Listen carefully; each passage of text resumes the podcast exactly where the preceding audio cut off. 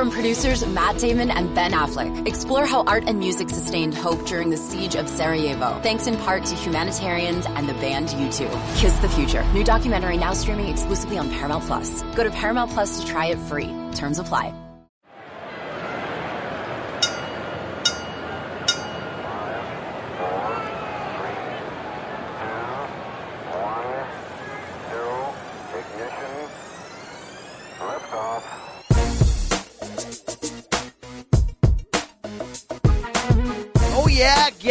Some of this. It's instant analysis time on the State of Combat podcast, CBS Sports. Your boy, the Ryan Campbell, just moments removed from honestly a savage and spectacular UFC 249 card.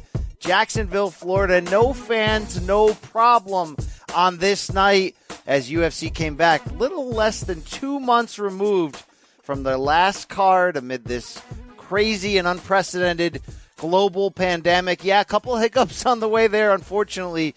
Shout out to Jacare Souza and his team who came down with COVID uh, during the the weigh-in time, during heading into this little snafu with the contract, so to speak. More on that to come, but uh, that doesn't matter right now. What matters is the fights, and this fight card was loaded on paper, and boy, did it deliver with headlines one after another.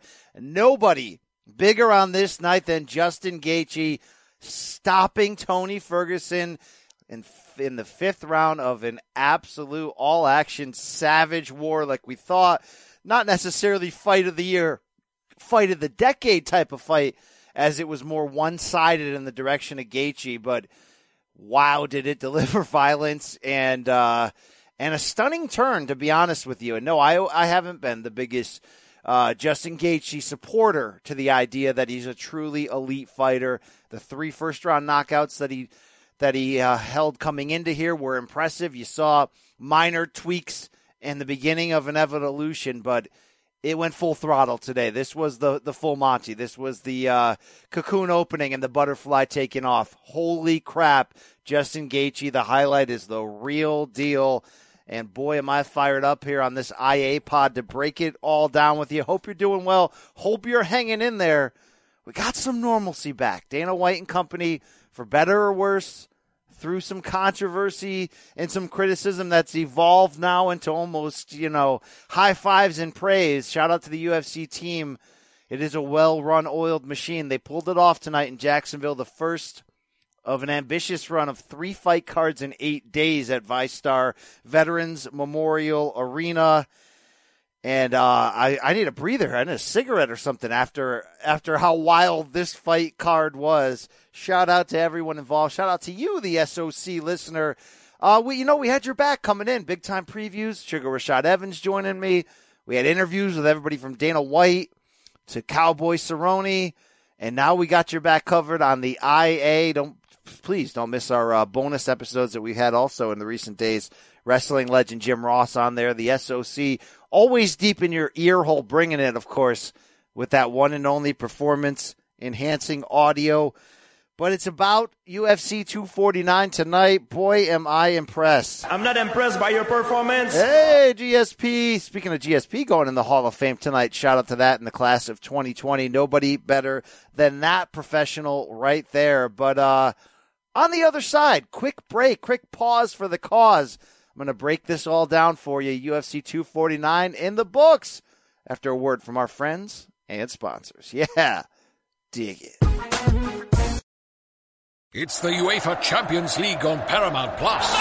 Europe's top club soccer tournament. Champions versus champions. The best teams facing off in the knockout rounds. Magnificent! And it all takes place while you're filling out financial reports at work, in the middle of your day, in the middle of your week. So use that second screen, call in sick, do whatever you got to do to tune in Tuesdays and Wednesdays. Nobody watches the UEFA Champions League like us. Stream every match live exclusively on Paramount Plus. And we're back. Get fired up. UFC 249. Guys, Justin Gaethje did something tonight with patience, IQ. Shout out to Coach Trevor Wittman. And just really a blend of technical striking yet on a powerful savage level that I've really never seen before. Uh, uh, exactly like this in this package. You're fighting a guy in Tony Ferguson who's 12 fight win streak. We all know that. Just a, just a crazy individual in terms of his mental focus, his training, his ability to absorb punishment. You knew that Tony Ferguson was going to try to outlast Justin Gaethje on this night. There were many times in rounds two, three, four, Tony's face is falling apart. He's the one eating giant shots. Yet in the back of your mind, you're like, I've seen this before. I've seen Justin Gaethje go in the deep end against Eddie Alvarez and Dustin Poirier. And when he finds somebody that can meet his match technically and from a backbone perspective, he can be stopped. And even though he had made minor evolutions and evolvements, if that's even a word, it is though, by the way. Um, I still thought when you get in there with Tony Ferguson, you you're in there with a guy who's got too many ways to win. He can he can pull a crazy roll on you and submit you out of nowhere. He could do a lot of things, and we also know that Justin Gaethje just doesn't use his wrestling. So I'm like, okay, he's going to be a caveman. He's going to walk Ferguson down. He's going to have his moments, but eventually he's going to get stopped. And short of the insane uppercut that Justin Gaethje took to the bottom of the chin to end round two, that dropped him briefly and, and seemed like if that wasn't in the closing seconds of the round, maybe, just maybe Tony could have followed that up. Uh, this was Justin's night, start to finish. And the fact that he never gassed out, the fact that he was so poised and patient that even though he did, you know, he ate some shots. I mean, believe me, he ate some shots. He wasn't reckless. There, like this wasn't your fight of the year because Justin didn't really allow it to become a crazy brawl. It was more of a one sided violent shellacking where, like, I'm going to be honest with you, there were points in this fight where you're like, uh, I got to pour one out for Tony Ferguson. Like, I, this, he's not human. He is not friggin' human. Like, face the damn pain, all right? His chin is deteriorating. No, no, Connor, his chin isn't. That's the crazy thing. His chin is, is insane. Have we ever seen a chin, heart, mind, body, and soul performance like we've seen from Tony Ferguson tonight? I mean, like, I don't know what you win for that, right? Like, is there an award for that? Is there an interim title for that? No. There, you can get a lot of respect, though. And I've already really, really, really respected Tony Ferguson. And now, I mean, this is mythical crap.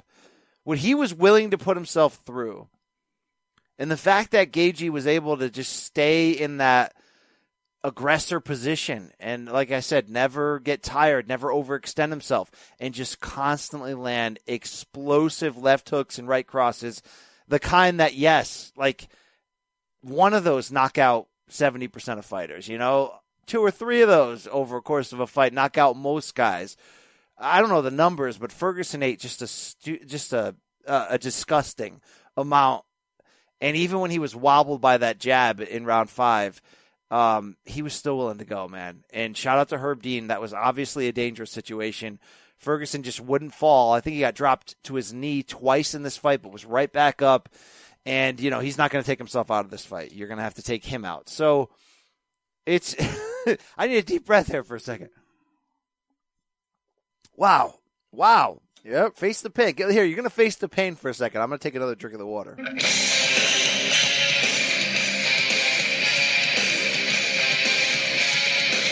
Ooh, ooh, ooh. Tony Ferguson, um, you know, there were those narratives coming in that I employed more than one occasion that, you know, this is a unnecessary chance. You're going in there against a guy in Gaethje. Even if you beat him, he's going to take a piece of you that you're never going to get back. Yet I do give Ferguson the respect that he knows his window is closing. He's not going to f- chase Khabib a seventh, eighth, and ninth time this was his Super Bowl. He was going to fight Gaethje. He thought he was going to win. And, you know, you didn't know. Is he going to get Khabib next? Maybe he gets Conor next. Maybe he gets uh, Masvidal after that. Well, he didn't win. So in theory, it's like he's got to go back of the line in an insanely crowded division, like a historically deep division. But I think because of his savage performance in defeat here, you know, he's going to end up. I mean, look, this is a company move for him to take this fight on this type of short notice and make weight for no reason two weeks ago. And I mean, you know, he's going to end up getting, I think, money fights from this type of performance. I mean, would you love to see him and Nate Diaz or someone like that or Masvidal? Yeah, obviously. But it is disappointing to the idea that you could have made the case heading in here that Ferguson is like one of the greatest lightweights in UFC history and maybe like one of the greatest fighters. I know that sounds crazy, but I had him in like the top five or six of my pound for pound for like three years now. We're waiting for him to finally get to that moment, get to the Khabib fight, get to that time where he could be a household name and be the champion if he could beat the champion at the time. And he didn't get there. And there was crazy bad luck and injury and how the heck looking back – uh, after he hurt his leg, remember in the uh, TV studio, and then he did uh, zero rehab and just trained himself back up in six months and fought Anthony Pettis in that war. I mean, the guy's a savage, and it was tough to see him not win this fight when he was willing to die in that cage. And you say that, and it's a harsh statement, but that I mean that is that's true. That's exactly where it was tonight. And yet, Justin Gaethje was better than that. Justin Gaethje was better than Tony Ferguson tonight like, wow. You know how great this division is. You know, Dustin Poirier went on that little run of reinvention, and it's like, oh my God, Dustin Poirier's great. And then he goes in there and he gets absolutely humbled by Khabib. And I'm, and you know, and that could obviously happen to Justin Gaethje just the same. Yet right now, man, he looks like everything because what he had to go through just pace wise, just savagery to get by Tony Ferguson tonight. I mean, you, he had to show so many intangibles, and Justin Gaethje has that. I mean, he puts almost everything into a shot, so he's going to knock out the B minus, the B, the B plus guys. But to do this against a super elite, which Tony Ferguson is, he is. He showed you that tonight. I really don't have anything negative to say about Tony Ferguson's performance tonight.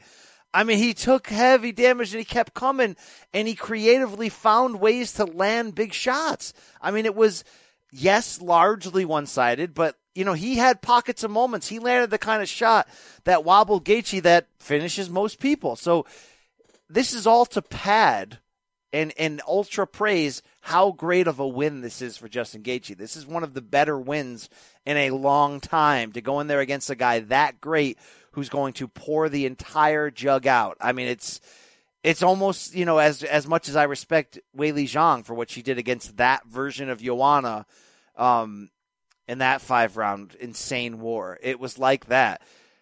Justin Gaethje is is a real man. I mean, he's the real deal.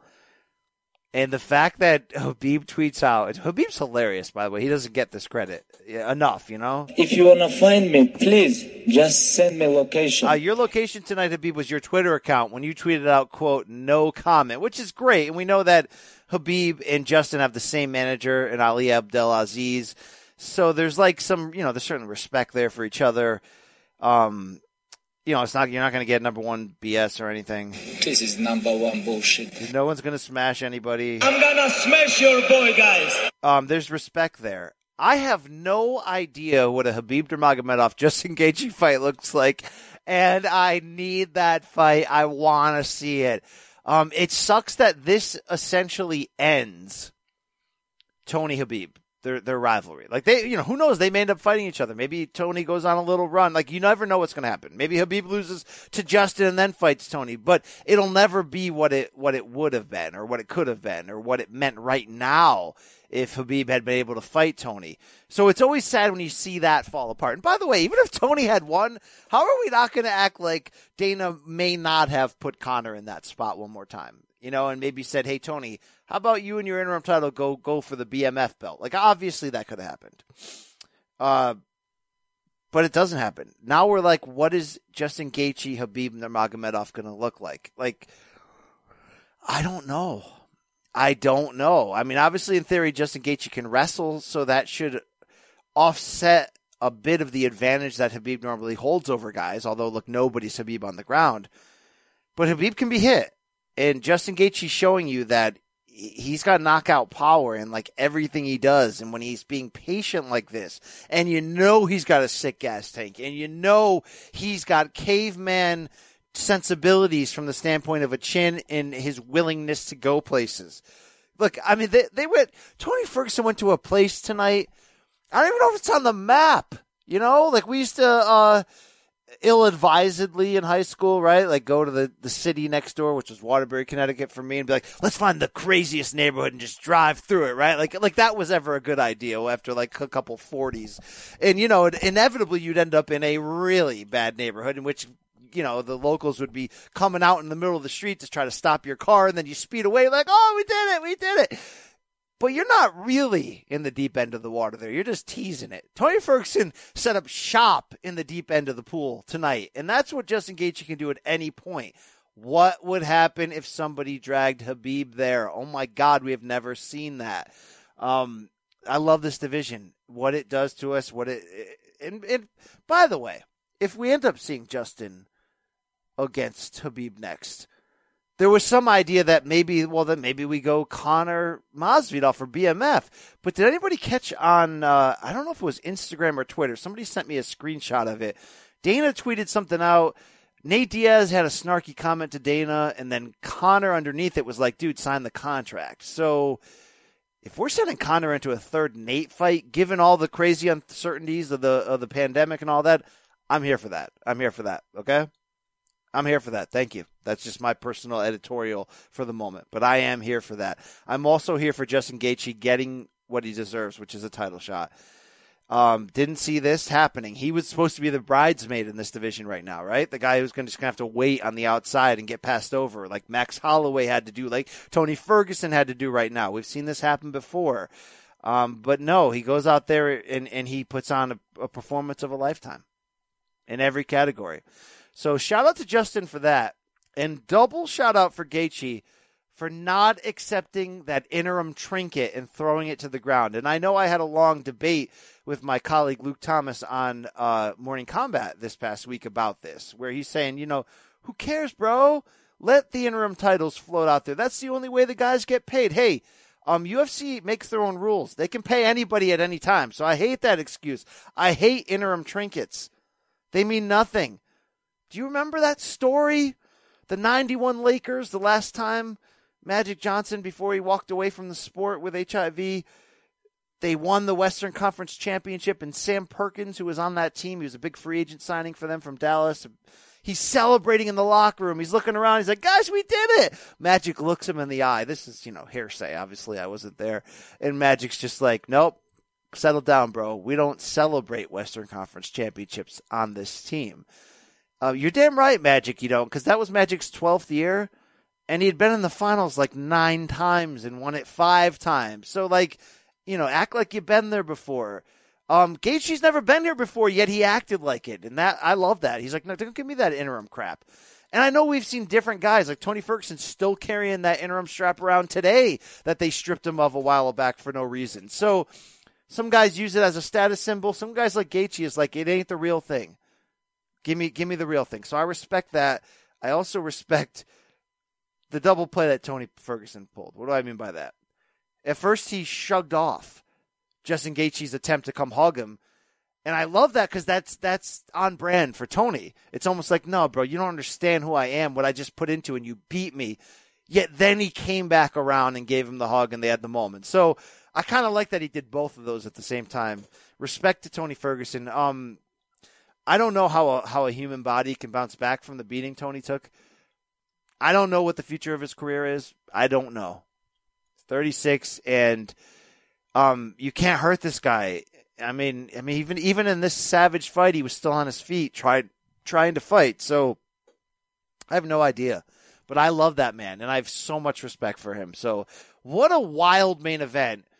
Yet if this card ended before the main event, it already was wild enough. This is a freaking insane card, folks. And that co-main event of heading in, the whole narrative is could Dominick Cruz, your former two-time champion, 35, four years removed, could he use his crazy footwork and, and crazy cadence and do the impossible and end the king of cringe? Don't forget what Joe Benavidez once said to Cejudo. I used to f- guys like you in high school. Uh, all right. Um, could he do that? Well, no, he couldn't do it in the end on this one. But the story here isn't, you know, what was a great performance from Henry Cejudo or the somewhat questionable stoppage. And I do understand from Dominick Cruz's standpoint, he gets kneed in the face. He gets punched when he's down. He gets flurries of punches, yet he's circling away. And when you see a guy rise to his feet as the fight is being stopped, you feel for him. I've never heard Dominick Cruz use the kind of language he used afterwards, where he's like, "I told the referee Keith Peterson, um, don't call the fight until I'm not cold." I mean, that is a that is they're they're not like I mean, you know, Joan Osborne. What if God was one of us? What if uh, one of us could be in the shoes? We're not one of these people. We're not like these fighters. They're they are they are a different breed, man. So shout out to that. But um, the headline is none of that. The headline is Henry Cejudo just up and retired at age 33. Like what? So let's set the scene here great victory for him. Whether you thought it's crap that he's fighting Cruz or that he was supposed to be fighting Aldo and not fighting any of these killers in this deep line of guys from Sandhagen to Sterling to Petr Yan. Pick, take your pick, right? It's a, it's a killer division. But this four fight win streak Henry Cejudo is on is historic. The only person who has had a better four fight run is Jon Jones at the right, starting with who with uh, Shogun Rua through Machida and Rampage and Rashad. There's basically like a five fight run. If you want to throw in the Vitor Belfort, it's a six fight run. I mean, it's insane. Cejudo on this current run, and it's not just those four fights, by the way. I think overall he's got a uh, six fight win streak. So shout out to him stopping Wilson Reis and getting the, the decision over Sergio Pettis. But the current four fights that I'm talking about, he beats Demetrious Johnson by split decision to win the flyweight title when nobody does that. He knocks out TJ Dillashaw at, at 125, excuse me, and then he goes up for the vacant belt against Marlon Moraes, loses the first two rounds and knocks him out. And now he's in there against a game Dom Cruz. And he kicked the crap out of Dom Cruz's legs to slow down the only path to victory Cruz had by be, by taking the lead and doing his crazy dance steps. And then, even after suffering a cut on an accidental headbutt in which Cejudo's face is covered in blood, he goes out there and lands a perfect counter knee strike. I mean, he's 33. He's prime. He's in your discussion for pound for pound king. The pound for pound king is, is Khabib right now, guys. Like, let's wake up and know that. Jon Jones is still two in my mind, even though he's had a couple close ones there. Um, Cejudo, I think I already had him three. You could argue that he's two right now. You can argue that he's one with these type of performances, how patient he is, how much uh, he makes adjustments ahead of fights. The guy's freaking great. And then he comes out there and just retires and says, I want to start a family. I was shocked in the moment. I didn't think anything nefarious or, or trickery going on. But then you get the tweets like I'm not thinking about wolf tickets in that moment. You know, they're, they're selling you all wolf tickets, people. You're eating them right up. George here is selling wolf tickets. Dana here, he's selling wolf tickets. The UFC is selling you some wolf tickets. Well, you guys are eating them right up. Thank you, thank you, Nick. Um, Jon Bones Jones tweeted out basically like, "Hey guys, wake up! Um, this is a leverage play, and now it makes a lot of sense." Cejudo wants to get paid like a superstar, and to be honest look, I've been dismissive of him at, at certain turns. Not his ability, but it's more the cringe thing. And, and you know, he said it after the fight. I may be corny, I may be cringy, but I'm I'm great, and he's great. He's a great fighter. Um, he is the Conor McGregor of the low weight classes. He is.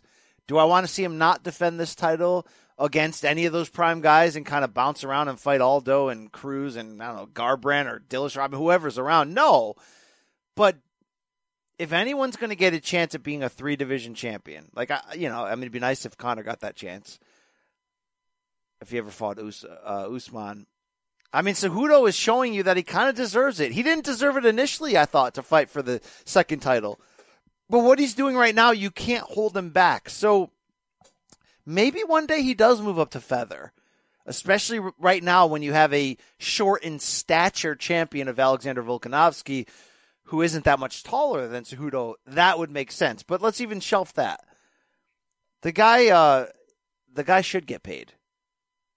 That's it. He's great. He's marketable. He's an Olympic hero and champion. He's hits that Mexican American market, which almost no one has been able to do for UFC.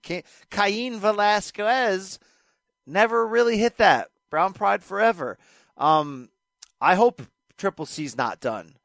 Now, if he is, and if he really wants to go out on top of his health and, and and start a family and try to become a crossover actor or whatever, like, yeah, dude, go for it. Like, anytime anyone's controlling their own narrative in a sport that inevitably nobody nobody gets out alive, nobody gets out better than they started, like nobody beats the game. You know, it's like Floyd Mayweather, nobody else. like like it's so rare and, and, few and far between. I mean, GSP walking away twice on his own rec- record is so rare. Um, if he wants to do that, fine. I don't believe that he's going to do that, though. I don't believe he should do that. I do believe, though. I believe it in UFC where there's no there's no easy fights, right? There's no uh, soft touches. I'd almost like to see a guy like him with this type of star power to get in every other fight deal going, and that means I fight the next guy in line, the next killer. So if it's Petr Yan, if it's whatever, and then you then you pair me with the old guy that's going to sell and pad my resume a bit. I know that that's like you give into that as a fan or critic or journalist of MMA, then you're basically saying, okay, MMA become boxing, and nobody wants that. But at the same time, like there should be something toward a certain level of protection for stars to maintain them. It's a it's an interesting argument, right? I mean, look what happened in the NFL. Although it's not a it's not a parallel argument. You know, you protect the quarterbacks so they don't get hurt, and then all the passing records get broken now. But at the end of the day, you want your quarterbacks out there, and at the end of the day, in combat sports, you want to have long reigning stars and champions. As long as you have a system that forces them to inevitably face the best. Canelo's doing the best job of that in boxing right now, almost on the every other fight deal. Like Give me. I'll, I'll fight the easy guy I want. Okay, then I'll fight the guy you want me to fight. I don't know. I'm just saying, if Cejudo really wants to keep fighting, pay the man his pay the man his money. Because I don't like Cejudo. He's a cringe bastard. Can I say cringe bastard on my own podcast? Is that even polite? Can I even say crap like that? Conor, Conor, do you know what wrestling is? I can, I can rest my balls on your forehead. yeah, I don't think I could say that on my own show, but I will. He's a cringy bastard, but I respect the balls out of what Henry, Henry Cejudo is doing. So shout out to that. I don't think Dominick Cruz should retire. He was uncertain afterwards. He was more complaining about the stoppage. Um, I would like to see Dom Cruz against like a. Uh, I don't need a fourth Faber fight, but a Dillashaw rematch. You know, if that's Dillashaw's comeback fight, let's say from suspension. Um, a Garbrandt rematch. I mean, I think there's certain fights you can make that could be really, you know, co-main events that people are well interested in. I think Dominick Cruz should be allowed to have the Rich Franklin portion of his career, which I that's that's a reference I always make. Remember when Rich had lost the second title fight to Anderson Silva? He was now an old name. He floated between two divisions and basically just fought one old guy after another in main events that were fun as heck. Like, oh, I'll fight Wanderlei Silva. I'll fight Chuck Liddell.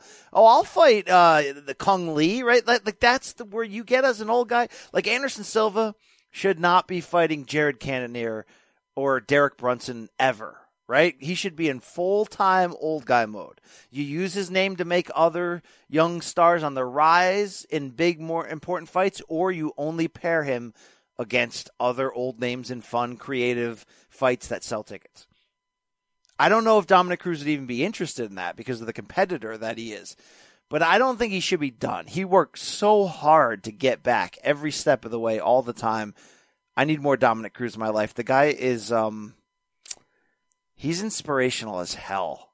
I want to shout him out for uh, what he wants to do with his platform the comments he made heading into this fight. I mean, he's like it's like a TED talk hearing this guy talk. I love me some Dom Cruz. So um, tough night at the office, but you know you, you made it back and you were you were formidable in there. So shout out to that. But you know it was always going to be an uphill battle for Dom, despite the four inch height and reach advantage against Cejudo. If he couldn't hurt Cejudo. And since he was unable to consistently take the lead, or really ever take the lead because of those leg kicks, he wasn't in this fight eh, on that level. But he was game, all right? I think there's more fights from.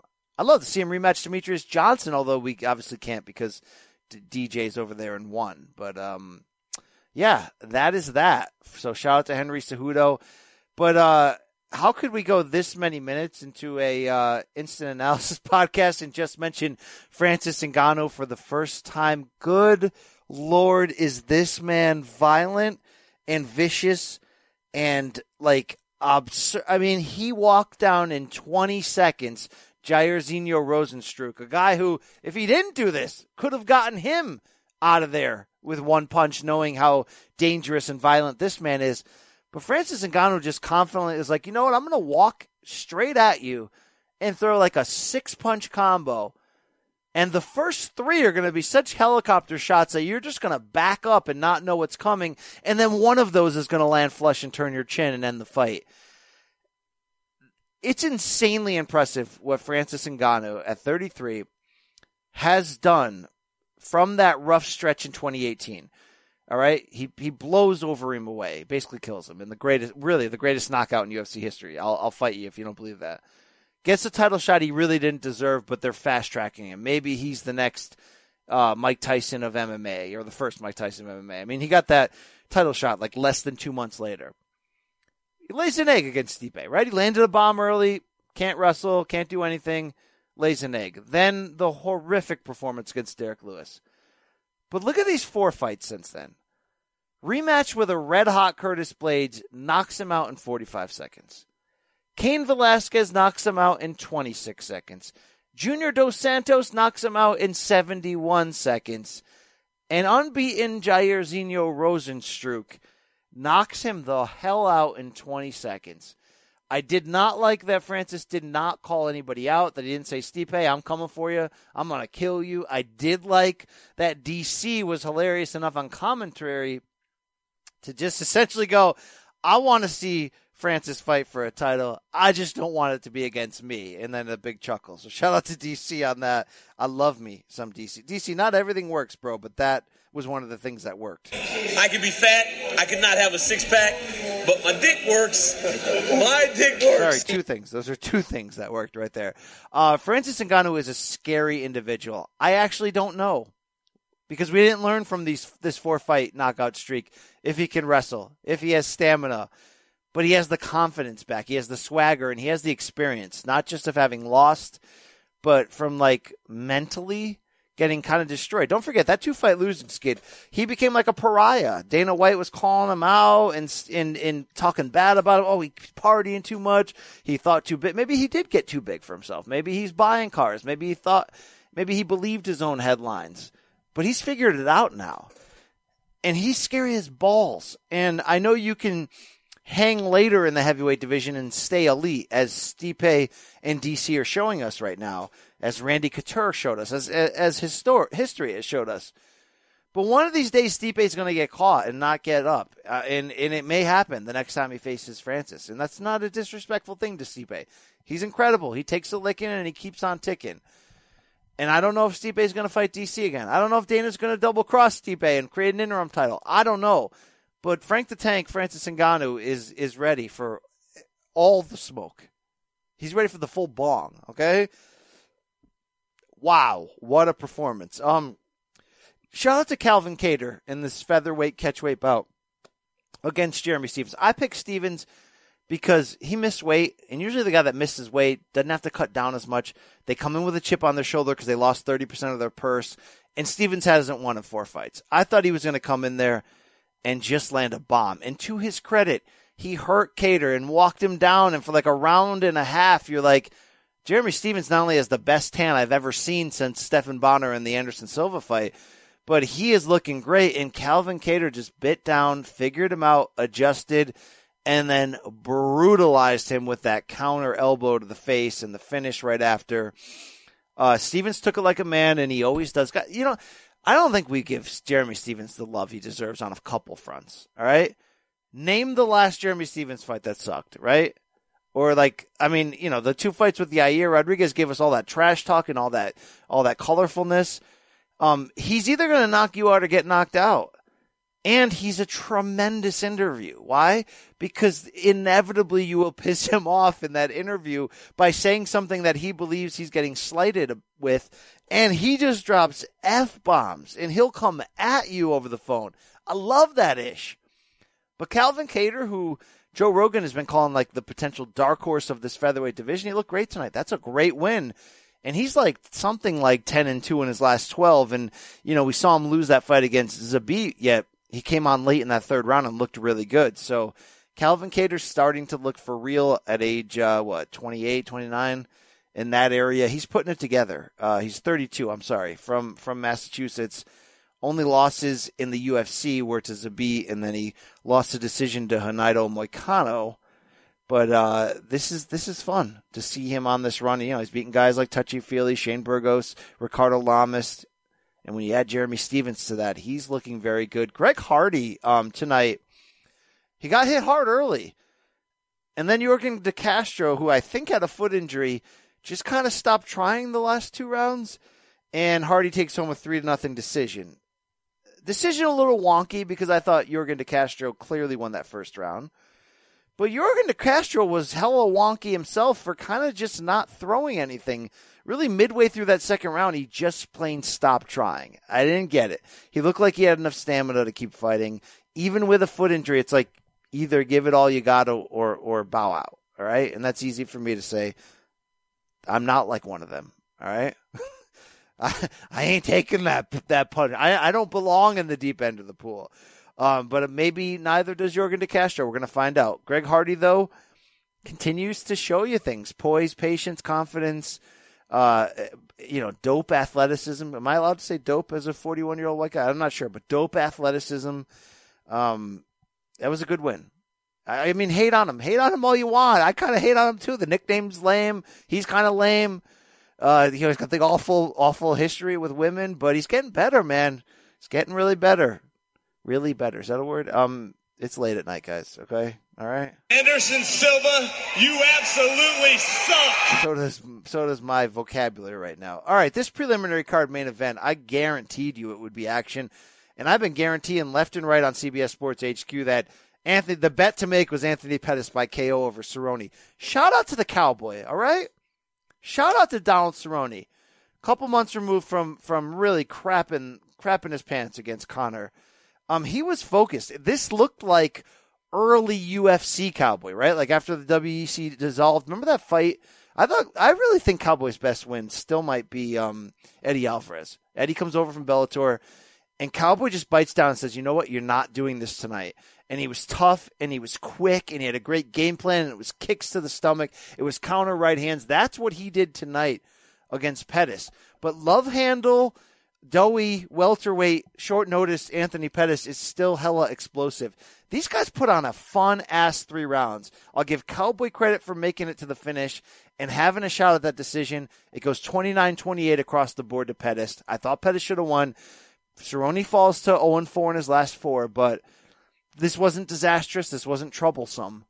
Uh, he took some bombs from Pettis and he kept figuring it out. Fun little fight shout out to these guys. I mean, really, shout out to this card. I mean, again, what a weird circumstance overall that you're doing this empty arena card. And I know they did one in Brazil on March 14th.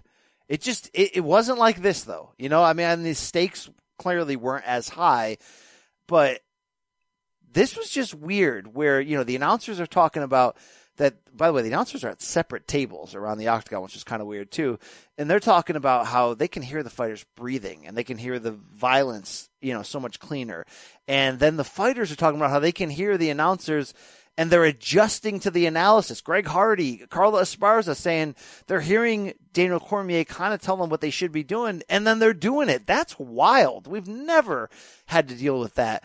And then the fighters can also hear the corners. At one point, I think there was trash talk from one corner to the other in one of the fights, but you can hear the instruction right there. I mean, it's just a weird dynamic. There's like, you know, five or six or seven media people, but that's it, and commission people, but very small amount. Megan Olivi's running around. There's a very small amount of people there. Yet the fight still delivered. It created this weird dynamic. I give a shout out to everyone. I mean, this was a deep ass card. And these fights were great. Pettis Cerrone was great. Alexei Oleinik against Fabricio Werdum was a great ass fight between two 42 year old heavyweights with no gas tanks. I mean, Werdum's coming back from a two year break. I picked Oleinik by upset, and I've been talking it up all week, and he came out there, man, guns blazing.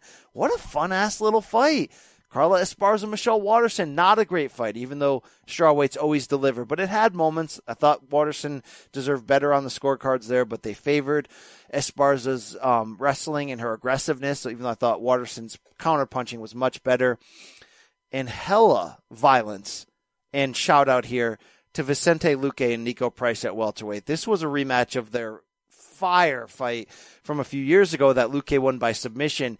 He gets a stoppage here when the doctor comes in and Niko Price's face is just falling apart. I was not woke to the Niko Price experience. I've seen him fight before. I know who he is, but I didn't know him, right? Not in the biblical sense, know him. Yeah, I'm not going there. Right? Welcome. No, welcome to this era. Yeah, I'm not going there with him. But um I didn't know that he was this type of psychotic savage that he was. He made this fight so much fun. Luque always makes fights fun because he just lets his hands go and doesn't care about defense at times. But um, really good win for Luque, who it's like, don't sleep on him now. He's still only 28. Okay, he he lost a decision to Stephen Thompson last year, and he lost a 2017 decision to Leon Edwards. But outside of that, he's something like 10 and 2 going back to 2015. And he fights every three months on the dot. I mean, he's putting together a, a, fun little package. Okay, split decision over Mike Perry, stops Bryan Barberena, which that was a war, by the way. Uh, knocks out the tarantula guy, Jalen Turner two wins over Niko Price, got the win over Belal Muhammad. I remember that 205. You know, those are good wins. They're not great. He's by no means has a great win, nor am I saying this is a welterweight title contender, but he's, he's something. I mean, he's making noise and, and more to come on this guy. Um, he's going to have to iron himself out a little bit. But as a as a filler guy for now, he's becoming an elite filler guy. You put him on the prelim card, you forget that he's on there, you tune in, and he's brawling. And and Niko Price, I don't know what the heck they're going to do to this guy because uh, this guy loves to bang, and he's gonna he got knocked out by Geoff Neal, then he knocks out James Vick, now he gets knocked out by Luque. It, he alternates it. He's got some wild performances of the night. I, I need to be in on this. Uh, another guy as well is this this Bryce Mitchell, Arkansas thug nasty dude. I knew about him coming in. 25 years old, watched his last few fights. He improves to 13 and 0. He absolutely dominated Charles Rosa over three rounds, in which he had a reckless pursuit of a submission that was very similar to you ever go out for spring break? You go out to a club. Let's say you're you're going to like Daytona Beach or like you know the, and I'm not talking about an elite spring break location obviously. I'm talking about like the, the sketchy spring break locations. Like hey let's go to spring break in Fort Lauderdale right? Or you know I've been to spring break in Daytona a few times. Even in my early 20s which you can argue since we're this deep in the show this late at night how dirt baggery that is to begin with when you're like 24 and you're going to spring break. Anyway you know, there's you know the old guy at the club. He's like a local. He's just a scrummy, scummy old guy, right? That guy aggressively seeks out and attacks 18 uh, year old college women on the dance floor with the same passion that Bryce Mitchell goes for submissions against Charles Rosa on this night at UFC 249. I mean, it was insanity. He almost got a twister twice. I mean, it was how is Charles Rosa this this tough in in, this. Uh, I mean, he stuck with it to survive, and he survived. What do you win? You win nothing. You lost. But uh, what a hell of a performance by Bryce Mitchell. He's he's somebody. He's somebody. Okay. He's a uh, featherweight. This is this is somebody to watch. He's fun. He's aggressive. He's aggressive on the mic. He's been calling out Reebok to make those camo shorts. Hey Reebok, make him the camo shorts. He's fun as crap. He's he's he's rednecky. He's he's Hick Diaz. You know, he, he's Jason Knight style, but uh, I love him. And uh, Ryan Spann gets the split decision over Sam Alvey to kick off the card. That fight didn't suck either. So um, well, it sucked most of the time. All right, now we're rambling. Um, thank you, Dana White, Company, UFC. Uh, I, I mentioned off the top, it wasn't a perfect night. It wasn't a perfect weekend. Um, Jacare Souza didn't end up fighting Uriah Hall. Jacare. So here's the story. Jacare tells UFC he lives in Orlando. He drives up to Jacksonville. He gets there. He says, "I've had exposure to someone in my family with COVID." So he gets this the same test that all the fighters get. They get the prick on the finger for the blood test. They get the nose swab test. I'm not getting that nose swab test, by the way, under any circumstances. You can call me really bad names if you want but I've turned on the flu test before. What's the flu test? Where they stick the Q-tip up your nose and kind of touch your brain.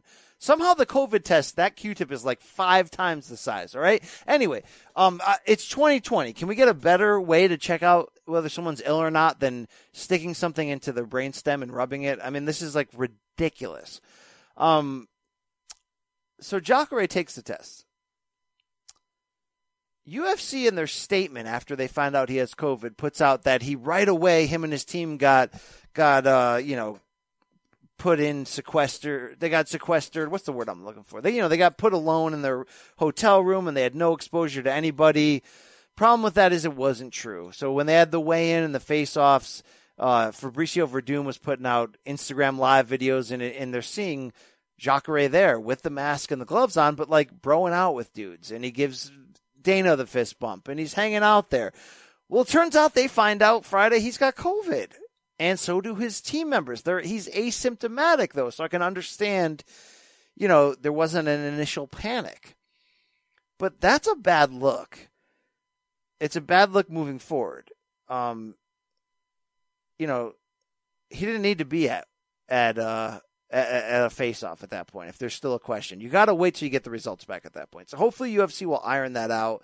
The the statement that they put out didn't feel fully accurate with all that, but at the end of the day, um, that's why they're paying a lot of money for this testing. Hopefully, Jacare didn't spread it around to anybody else. I still believe that in this craziness and uncertain times, as long as you're paying for the testing, which UFC is, and they're paying a ass load, that if you show up to a city, you get tested and you don't have it, you can fight.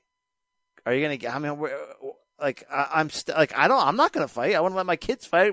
But you know, fighters are gonna fight. I, I'm gonna work and cover it. I want to watch fights. Let's do it. It's time. We got to We got to start moving. So shout out to UFC for pulling that off.